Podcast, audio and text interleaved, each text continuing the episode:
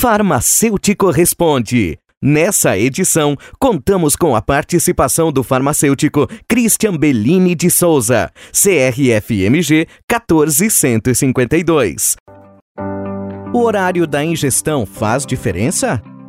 O horário de ingestão faz toda a diferença. O medicamento deve ser tomado sempre nos horários que foram prescritos no receituário. Isso garante uma melhor absorção e metabolização de cada medicamento. Por exemplo, alguns medicamentos são tomados em jejum, outros que causam sono à noite. Alguns podem afetar a capacidade de dirigir e operar máquinas. Daí a importância do horário certo de ingestão.